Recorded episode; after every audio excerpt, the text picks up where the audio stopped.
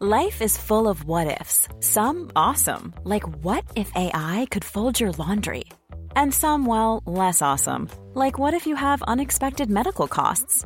United Healthcare can help get you covered with Health Protector Guard fixed indemnity insurance plans. They supplement your primary plan to help you manage out of pocket costs. No deductibles, no enrollment periods, and especially no more what ifs. Visit uh1.com to find the Health Protector Guard plan for you. Halo pendengar GGM Podcast, baik lagi bersama kita berdua dan pada episode kali ini kita akan bersiap untuk menjalankan laga akbar, laga paripurna, laga yang akan menentukan apakah kemenangan ke-8 kita di Premier League gitu kan uh, akan terus melaju atau harus terhenti di tangan saudara sendiri gitu kan. Nah, gimana tanggapan lo, Vin, ketika kita melawan City di akhir pekan ini? Waduh, Manchester City ya. Um, sebenarnya kita udah 8 kemenangan beruntun. Ya, gue harus akui sih lawannya emang tim ke bawah semua gitu kan. Cuma kalau misalnya kita ingat-ingat gitu di zamannya Rangnick, di zamannya Ole bahkan gitu, kita pun sering kesulitan dan juga malah kepleset lawan tim-tim kecil gitu. Cuma sekarang kita bisa menang meyakinkan bahkan clean sheet berkali-kali gitu loh. Gue sampai lupa berapa kali clean sheet dan ini kan cukup mengagetkan ya kayak oh kita lawan tim kecil udah bisa apa ya superior lah bisa dibilang kayak gitu. Dan sekarang akhirnya tiba masanya kita melawan tim besar gitu. Dan sayangnya memang kayaknya datangnya tuh di Januari gitu yang mana kita juga masih ada upaya untuk mendatangkan seorang pemain gitu. Dan akhirnya kita masih nggak tahu apakah pemain ini bakal bisa um, berkontribusi atau tidak gitu. Cuma satu hal yang mungkin gua apa ya merasa senang adalah match ini datang ketika form MU itu sedang bagus-bagusnya. Jadi memang kita bisa melihat apakah MU ini ya let's say kemarin pasti kita gue yakin lah kita semua udah sempat jumawa kan 8 kemenangan beruntun kita udah senang banget udah sombong gitu. Sekarang inilah hari di mana kita akan melihat gitu apakah MU beneran jago apa enggak nih gitu. Gitu lawannya City di home dan gue yakin banget semua fans MU akan optimis di sini gitu. Hmm iya jadi ini sebenarnya kan lagi ini adalah salah satu bukti atau mungkin kayak sah kalau emang akhirnya Ten Hag tuh bener-bener bisa tidak hanya bicara ke bawah ya, tapi juga ke atas gitu. Karena kita bisa ngelihat ya City juga masih dalam konteks yang juga nggak kalah bagus ya meskipun di enam pertandingan akhir sempat seri dan juga kalah ya Vin ya. Tapi ya, ya. City is still City gitu. Dia mengalahkan Chelsea bahkan menganak ayamkan Chelsea 4-0 gitu kan. itu kan menurut gue adalah suatu sinyal elemen kayak ya mau apa pun itu bahkan pemain-pemain seperti Haaland gitu kan Kevin De Bruyne gitu kan Phil Foden itu baru nggak main sisi kemarin cuman kan emang kedalaman skuadnya City memang uh, ya semua orang bikin iri lah ya siapa sih nggak punya skuad kedalaman seperti uh, City gitu kan ya, akhirnya ya, ya. emang Chelsea harus menang kekalahan dan Porter hampir aja ya kena tuainya gitu akhirnya ini uh, Ten Hag gitu tapi gue cukup yakin ya kalaupun akhirnya misal dan gue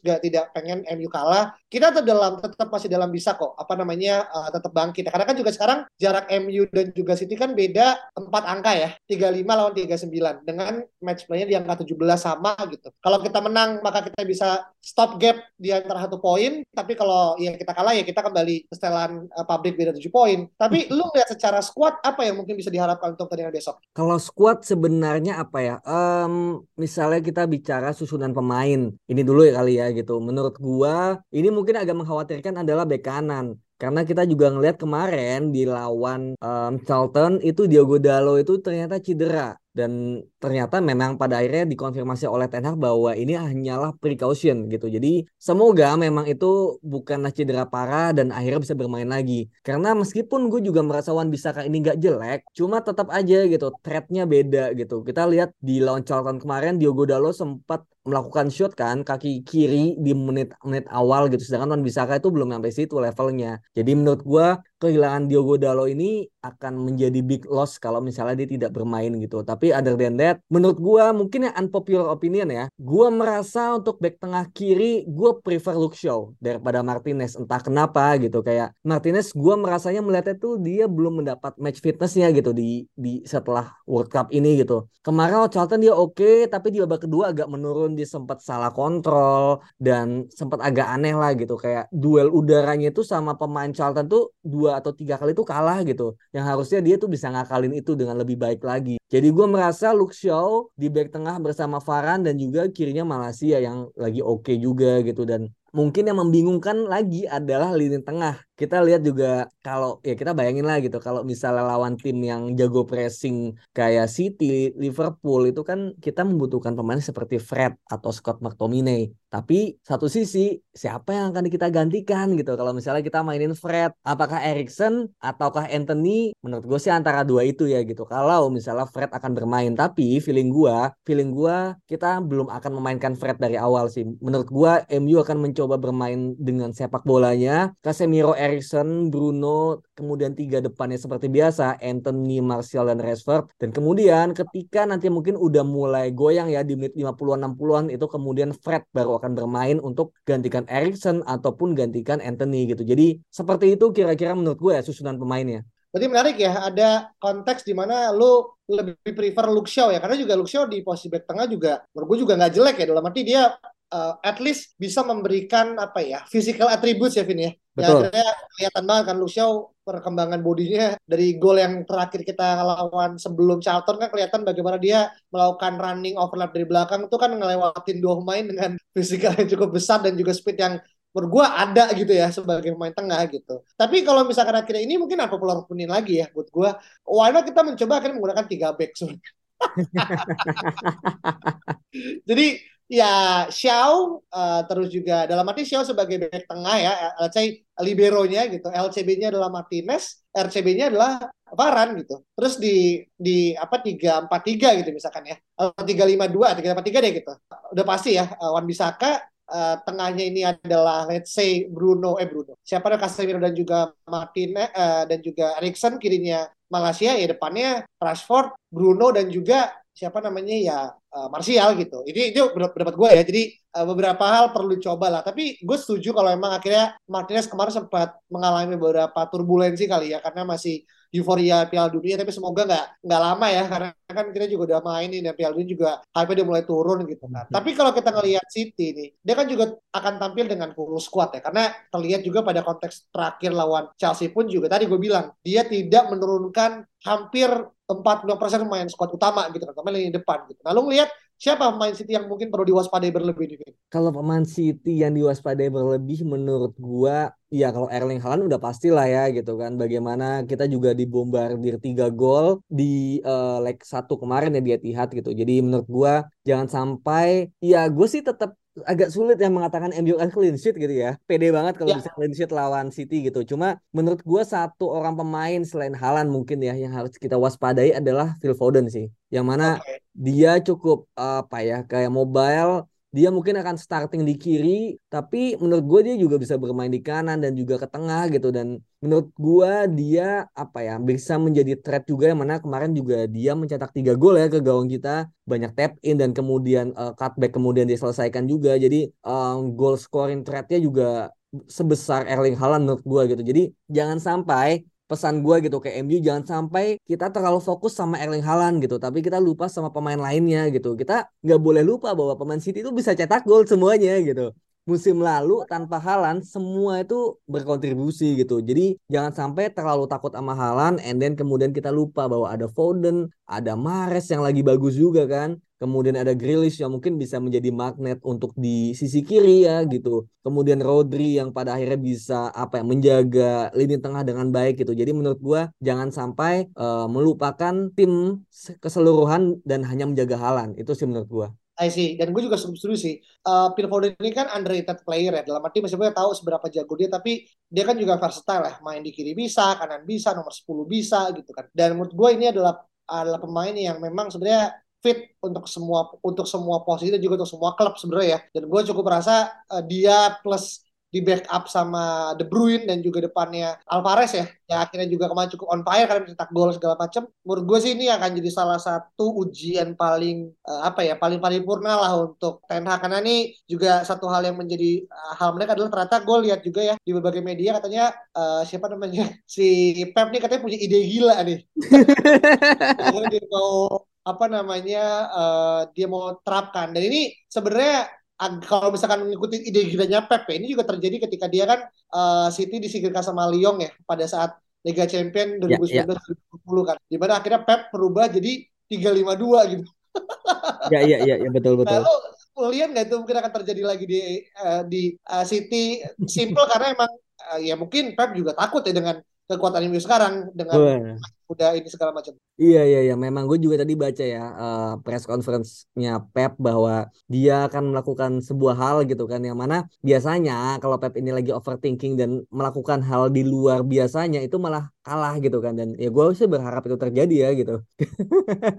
Kayak gue menunggu gitu apa yang akan dilakukan gitu? Apakah Rodri tiba-tiba jadi back tengah atau kemudian akan bermain tanpa Halan gitu kan? Kita nggak tahu juga gitu. Kemudian Halan baru dimasukkan di menit 60 ya who knows gitu kan? Apa ya mengejutkan kita semua gitu. Dan akhirnya kita nggak tahu kita harus berfokus sama siapa. Nah itulah yang makanya tadi gue bilang jangan sampai kita terlalu fokus sama yang namanya Halan dan ya menurut gue kita fokus sama permainan kita sendiri aja gitu. Dan tetap bermain rapat pressing high dan gimana caranya pokoknya City jangan sampai bisa melepaskan umpan gitu. Hmm, oke okay, oke okay, oke. Okay. Iya iya, berarti kan kasarnya uh, atau gini Vin, bisa jadi salah satu ide gila ini adalah Pep ngetemin pemain Vin.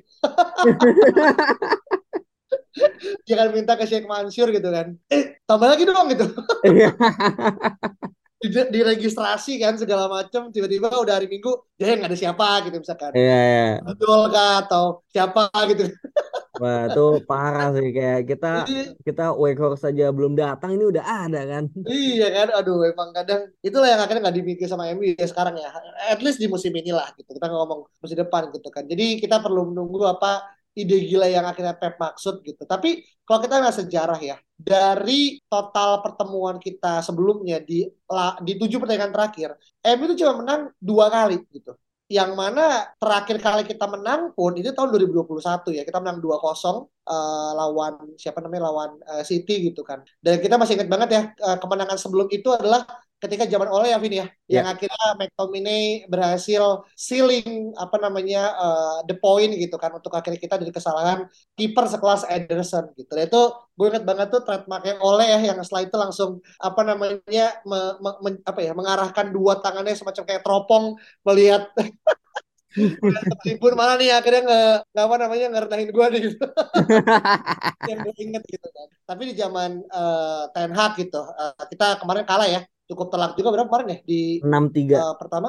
Enam tiga. Skor yang sudah agak kurang common ya. Itu kayak gol kayak kemenangan penalti nggak sih? Enam tiga. Ya, ya, ya. Padahal itu harus 90 menit. Berarti kan saking serunya gitu kan. Karena 90 menit 9 gol satu satu satu gol gitu kan.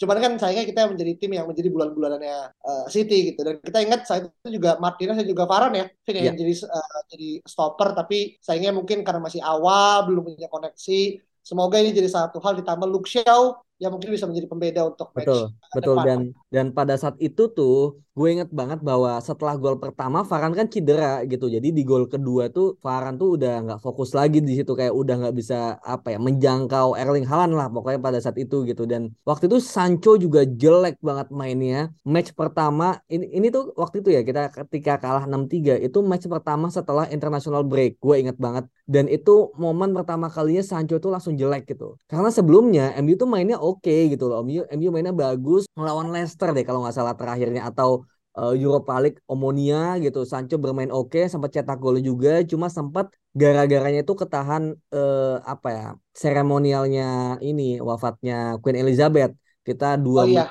postpone, kemudian sekali yang main kita langsung lawan City dan Sancho sejelek itu dan dia apa ya menghancurkan momen uh, apa namanya counter attack kita gitu dan gue merasa sekarang ini pemain-pemain kita tuh udah lebih berani lebih pede jadi seharusnya semoga gitu semoga apa yang udah dibangun sama Ten Hag confidence-nya juga gitu itu terbawa sampai match ini gitu. Jangan sampai gua gua akan sedih gitu melihat MU itu nanti menjadi pemain-pemain yang apa ya takut kemudian inferior, merasa nggak percaya diri itu akan bikin kalah. Karena gue ingat banget Ten Hag bilang kunci kekalahan kita di Etihad kemarin adalah attitude. Attitude kita yang takut yang apa ya inferior gitu. Kalau misalnya kita bisa bermain seperti babak kedua dan kita bisa menang 3-2 ya pada saat itu di babak kedua, ya kalau attitude-nya seperti itu ya kita bisa menang gitu loh. Kita bisa cetak gol kan, 3 gol meskipun kebobolan 2 gitu. Jadi sepertinya Mang Ten Hag itu nggak menghitung babak pertama 4-0 gitu kayak ya itu dengan attitude yang jelek lah.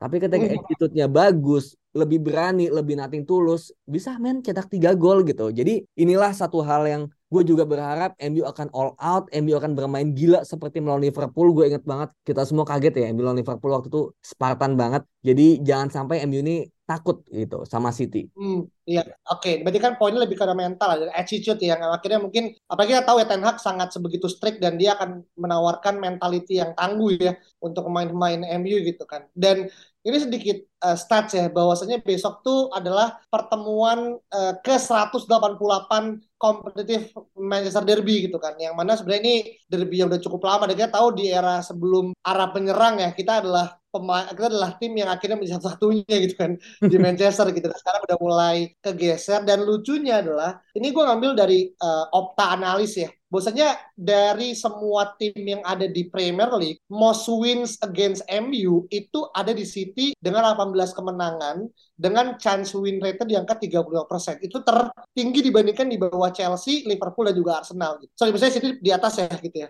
Jadi menurut gue nih ini yang benar-benar real threat gitu kan yang akhirnya jadi suatu hal yang menjadi uh, poin sukses gitu. Dan ditambah juga City juga secara kejebolan juga sedikit ya Vin ya. Yeah, baru yeah. 12 doang gitu kan. Jadi ini akan menjadi salah satu per apa ya jadi jadi satu match penting untuk akhirnya Rashford benar-benar mengukuhkan kalau dia adalah the prince of Manchester. Dan menurut gue ini adalah satu hal yang bisa menjadi salah satu kunci sukses. Dan apakah kita benar-benar bisa nggak membuktikan kalau memang MU itu masih bisa bersaing untuk mencapai Scudetto atau uh, juara ya? Pasti ada lah terse iya jangan kan kayak gini deh. Dulu pas zamannya siapa? Oleh ya Vin ya yang kita tiba-tiba menang kan. Oh ini we still believe gitu kan segala macam apalagi yang sekarang gitu kan ya, ya. jangan pernah dikasih harapan lah udah pasti tinggi semua gitu ekspektasinya gitu. jadi kita lihat aja sebagaimana akhirnya poin lima poin yang akan di yang diraih pun ya dan di mana ini adalah momen di momen untuk Ten Hag dan juga Rashford mengakuisisi crown the Prince of Manchester ini akhirnya menjadi satu momen uh, apa ya pembuktian. Dan silakan kalau teman-teman akhirnya mungkin memprediksi skor boleh tapi kita nggak akan kegoda karena ini match yang sangat menentukan. Kita juga nggak mau ngejing kita udah janji komitmen tidak akan ada namanya skor walaupun kita 20 kemenangan beruntun pun kita nggak kegoda karena itu adalah karma untuk kita di GGB Podcast. By the way, lu pede nggak MU menang? Kalau misalkan menang, gue lebih pede seri sih. Oh, Oke. Okay. Karena okay. menurut gue seri ini adalah menang untuk City. Eh, saya kalau kita seri, ini adalah kemenangan untuk MU juga either way gitu. Karena ya, okay. uh, menurut gue sih selama tidak kalah, form itu masih bisa kejaga sih. Oke okay, oke. Okay. Kalau gue melihatnya MU bakal menang, tapi kebobolan. Oke. Okay. Ya, udah itu aja. Skor berapa gue nggak tahu. Iya iya iya. Oke. Semoga uh, prediksi Alvin yang lebih benar ya dibandingkan gue ya. Uh, karena way kita sih yang penting nggak kalah aja sih poin utamanya gitu. Karena kalau teman-teman mungkin punya pendapat lain silahkan tulis di reply Twitter kita at Podcast. Jangan lupa untuk kasih bintang 5 dan juga follow Spotify kita di at Podcast supaya kita tetap bisa menghasilkan konten eksklusif hanya untuk teman-teman fans MU. Sekali lagi terima kasih. Kita ketemu lagi pada episode berikut ya. Bye-bye. Mom deserves the best, and there's no better place to shop for Mother's Day than Whole Foods Market. They're your destination for unbeatable savings, from premium gifts to show-stopping flowers and irresistible desserts. Start by saving 33% with Prime on all body care and candles. Then get a 15-stem bunch of tulips for just $9.99 each with Prime. Round out Mom's menu with festive rosé, irresistible berry chantilly cake, and more special treats. Come celebrate Mother's Day at Whole Foods Market